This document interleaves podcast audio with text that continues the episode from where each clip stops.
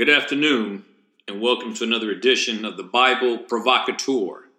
And I'm your host, Jonathan Eubanks, bringing you the Word of God, hoping to provoke you and to persuade you into believing that which is true, which is all true when it comes from the Word of God.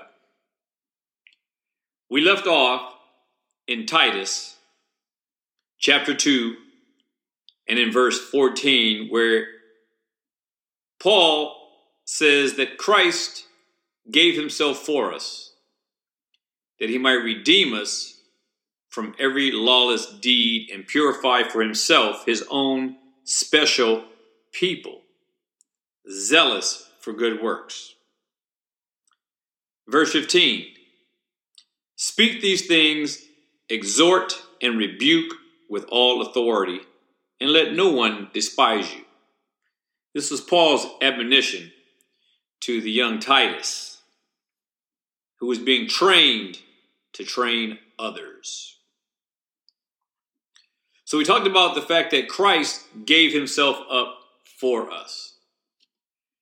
And that this is significant because for in order for Christ to give himself up for us, there had to be a reason for that. And the reason for him giving himself up for us is what we all generally know is that we were sinners.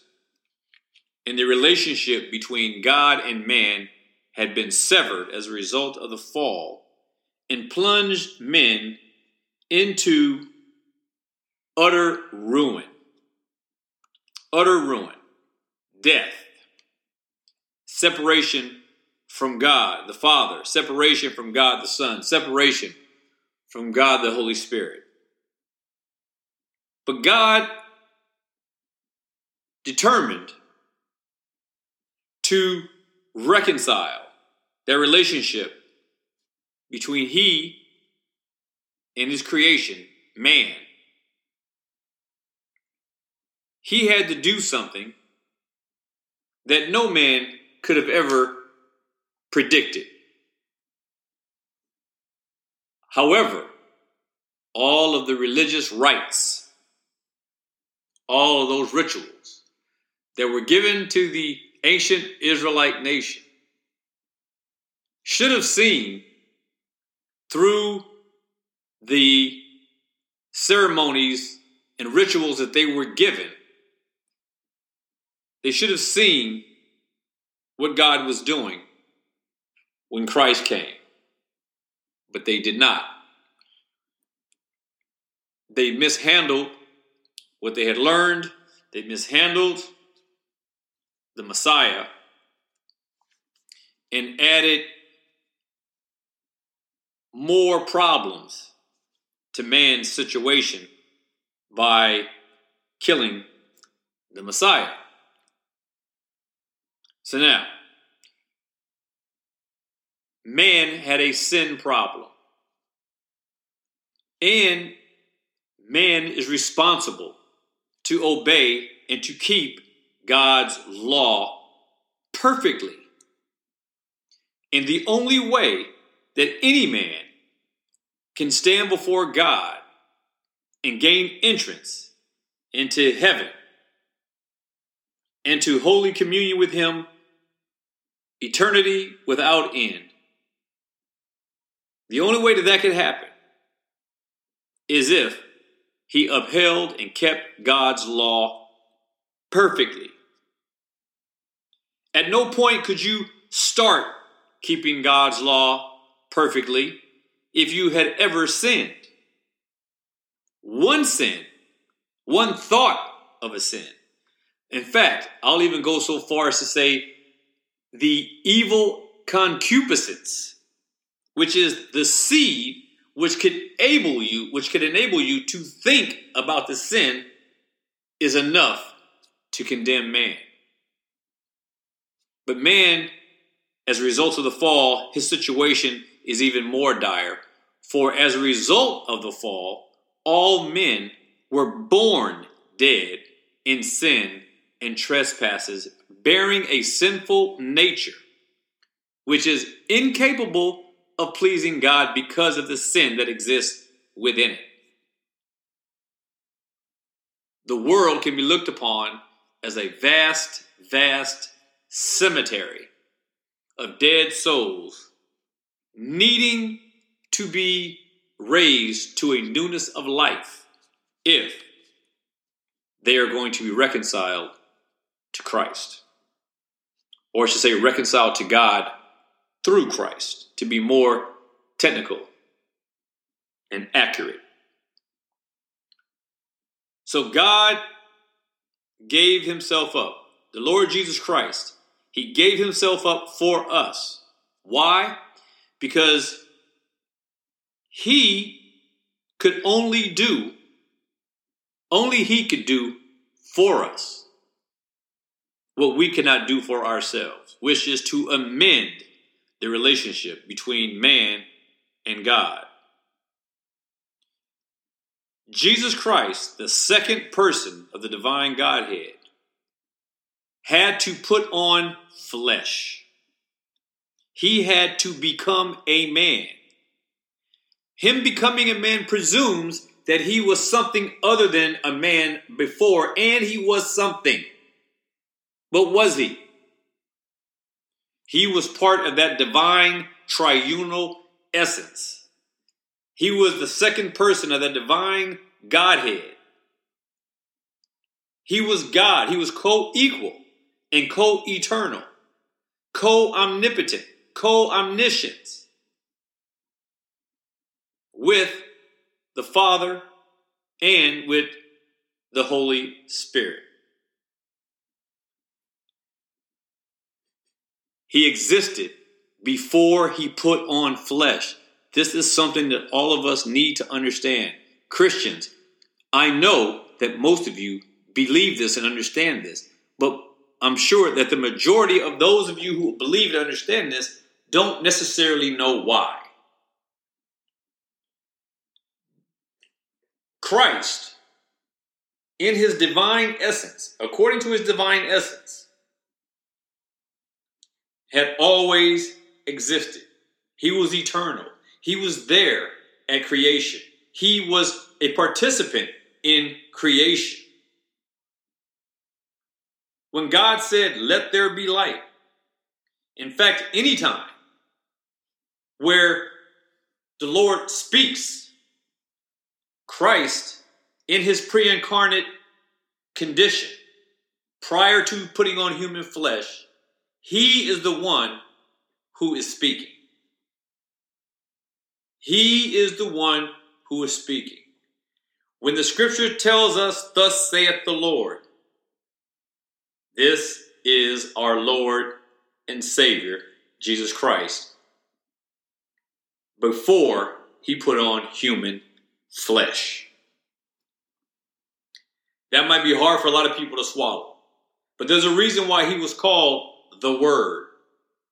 There's a reason why it is said that the Word became flesh. And there's a reason why it is said that the Word came and dwelt among men. And that the Word was God and that the Word was with God. The Word is Christ. And this is who He was before he put on human flesh. So when Jesus Christ put on human flesh, it is according to his human nature that he has made himself subservient to the Godhead, only according to his human flesh. But Christ was a dichotomy in his existence. In other words, he was God man 100%. God and 100% man. He was 100% God and 100% man at the same time. When the scripture tells us that Christ did not know the timing of his return, he spoke consistent with that of being the God man. But according to his divine nature, he knows all things, for he is all knowing. So moving on in chapter, oh, I'm sorry, in chapter 2 of Titus in verse 14, it says that Christ gave himself up for us, that he might redeem us from every lawless deed and purify for himself his own special people, zealous for good works. Now, it says he gave himself up for us, that he might redeem us. What does it mean to redeem? Redeem means to buy back. It means to buy back. He gave himself up for us to buy us back from every lawless deed and to purify for himself a special people. Now, we, according to the law, were enslaved to the law, condemned by the law, held captive by the law, waiting to receive our incarceration, if you will. But Christ gave himself up for us to redeem us from that destruction, to redeem us from every lawless deed, in fact. Lawless deed is anything that transgresses God's law. Every offense, every sin that we commit against God is a lawless deed and must be paid for. Christ gave himself up for us because he is the only one who can afford to pay back the debt that we owed to God for our sin and for our offenses. Jesus Christ paid for our sin to redeem us from all of our lawless deeds. But he didn't just he didn't just redeem us from our lawless deeds, but he also gave himself up for uh, gave himself up for us so that he could purify us for himself. He purifies us for himself, making us his own special people. A special people who are zealous for good works. What does this tell us? This tells us that all of those who have re- re- been redeemed by Christ and from every lawless deed, they shall be purified. And their purification is for Christ. And those people are his special people. And no matter how you look at it, when the scriptures refers to God's special people, these are the called out, elect, chosen, predestined souls that God intends to save, that God decreed to save, and that Jesus Christ came to earth to give himself up for. But you need to understand that in verse 14, Christ gave himself up for his own special people. Not all people. He gave himself up for his special people. Now, how do we know who they are? We don't. We don't know. We believe that those who believe like us are saved and are among Christ's special people. But the only way that we can know for ourselves if we are is if we have repented and if we have turned to Christ, our Savior, and been saved by His grace. And if we are zealous for good works, which are works which do glorify Him. If we have repented and turned to Christ for our salvation, and if we have found are found ourselves seeking continuously to be obedient to him, and always zealous for good works which do glorify his name, it is through this that we can understand and know that we are among his special people. For all men are not his special people. All men do not determine if they are his special people. God is the one who determines and has determined who his special people are because he chose them to be in Christ before the foundation of the world. It's a fact. That is a fact. God's people must be zealous for good works. But keep in mind, only his people will ever truly be zealous for good works. And what are these good works? Well, as I stated, there are all those things which do glorify Christ. It is to be obedient to him through the means of grace that have been provided for us to show forth his glory and his praise. What are some of those things? Well, baptism is one of our sacraments. We do this once and we show openly, we show openly to the world that we have given up our lives, renounced our sins, and have turned to Christ to save us from our sins. There's the Lord's table that we take forth the bread and the wine and do show, and do show forth our love for Him, our affiliation with Him, and we show forth His death until He comes. There is giving, giving to the church, giving to the ministries that are built to convey God's words, to ministries, to missionaries, to evangelists, to the building of churches, to the teaching of, of men and women the Word of God in, a, in an academic, from an academic standpoint. It is visiting the sick. It is visiting those who are imprisoned. It is doing good to those who cannot do good to you. It is getting in your knees on a regular basis and praying to God that He might do what He has promised He shall do. Prayer is a significant badge of where a person stands with relationship to Christ.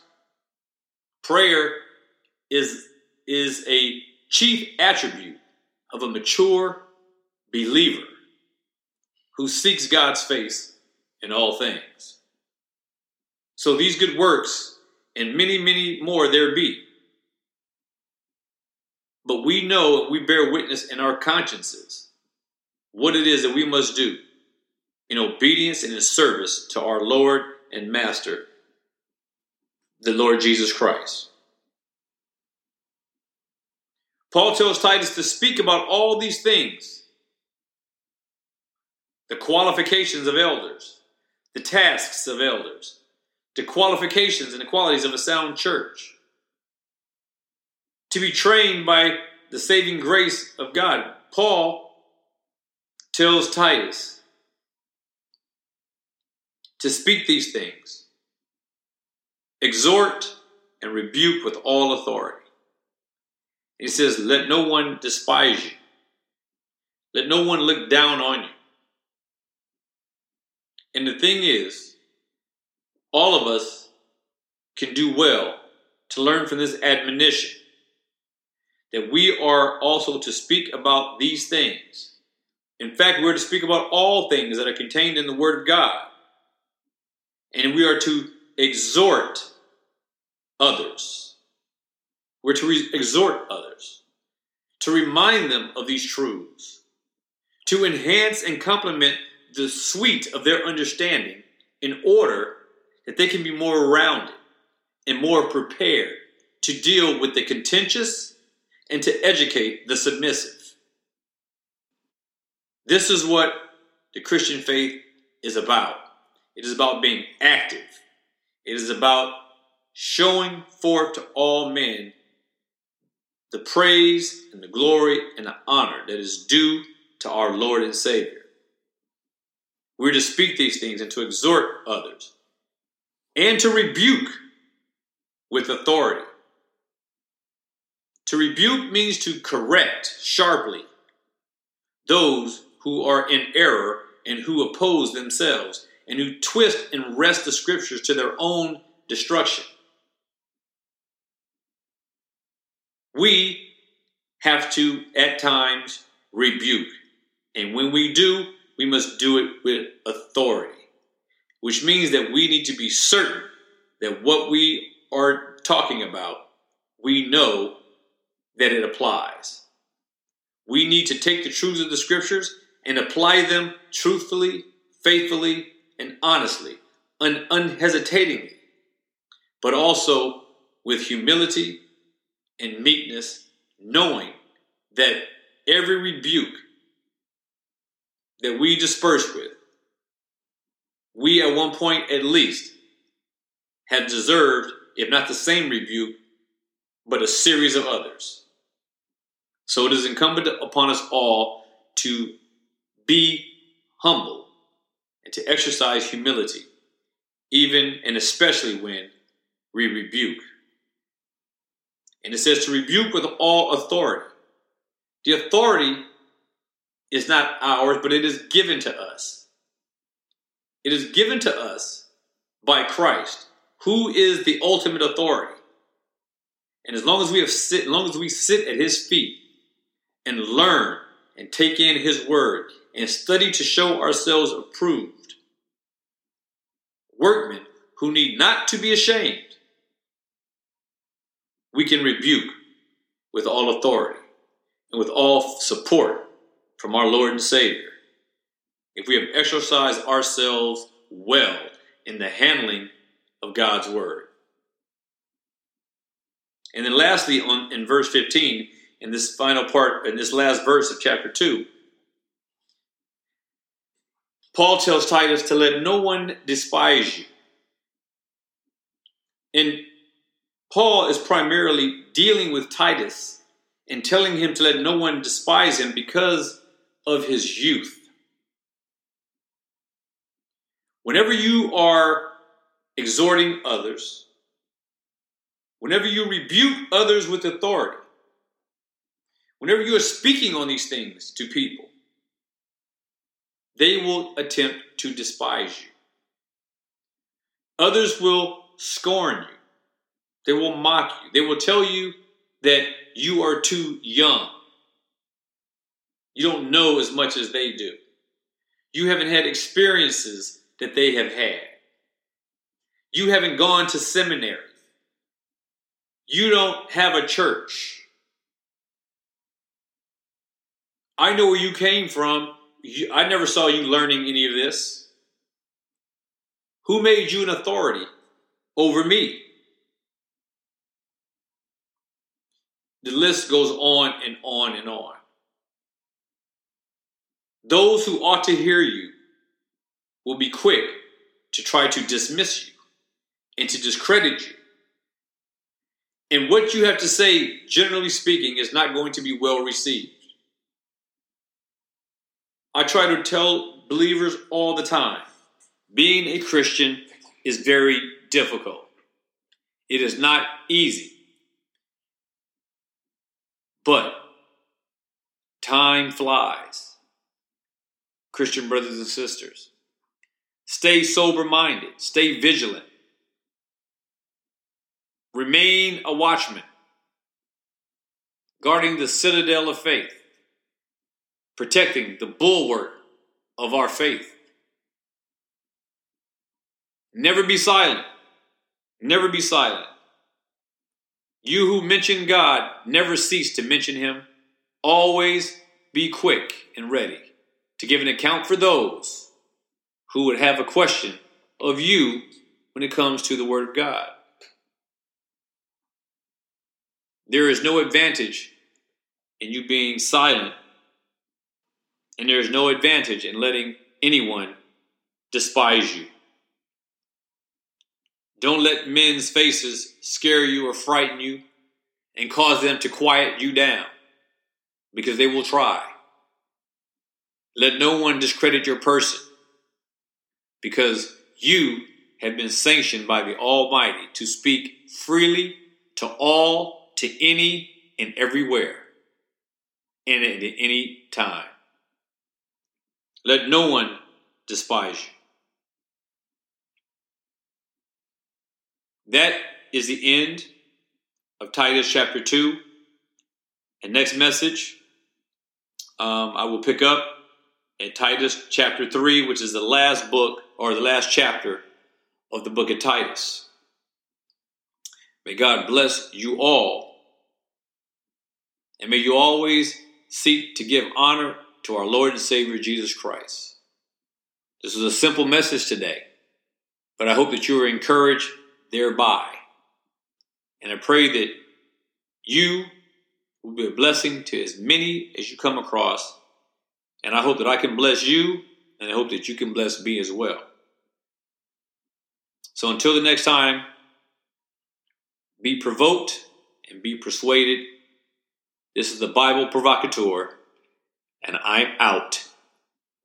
Until next time, may God bless you all.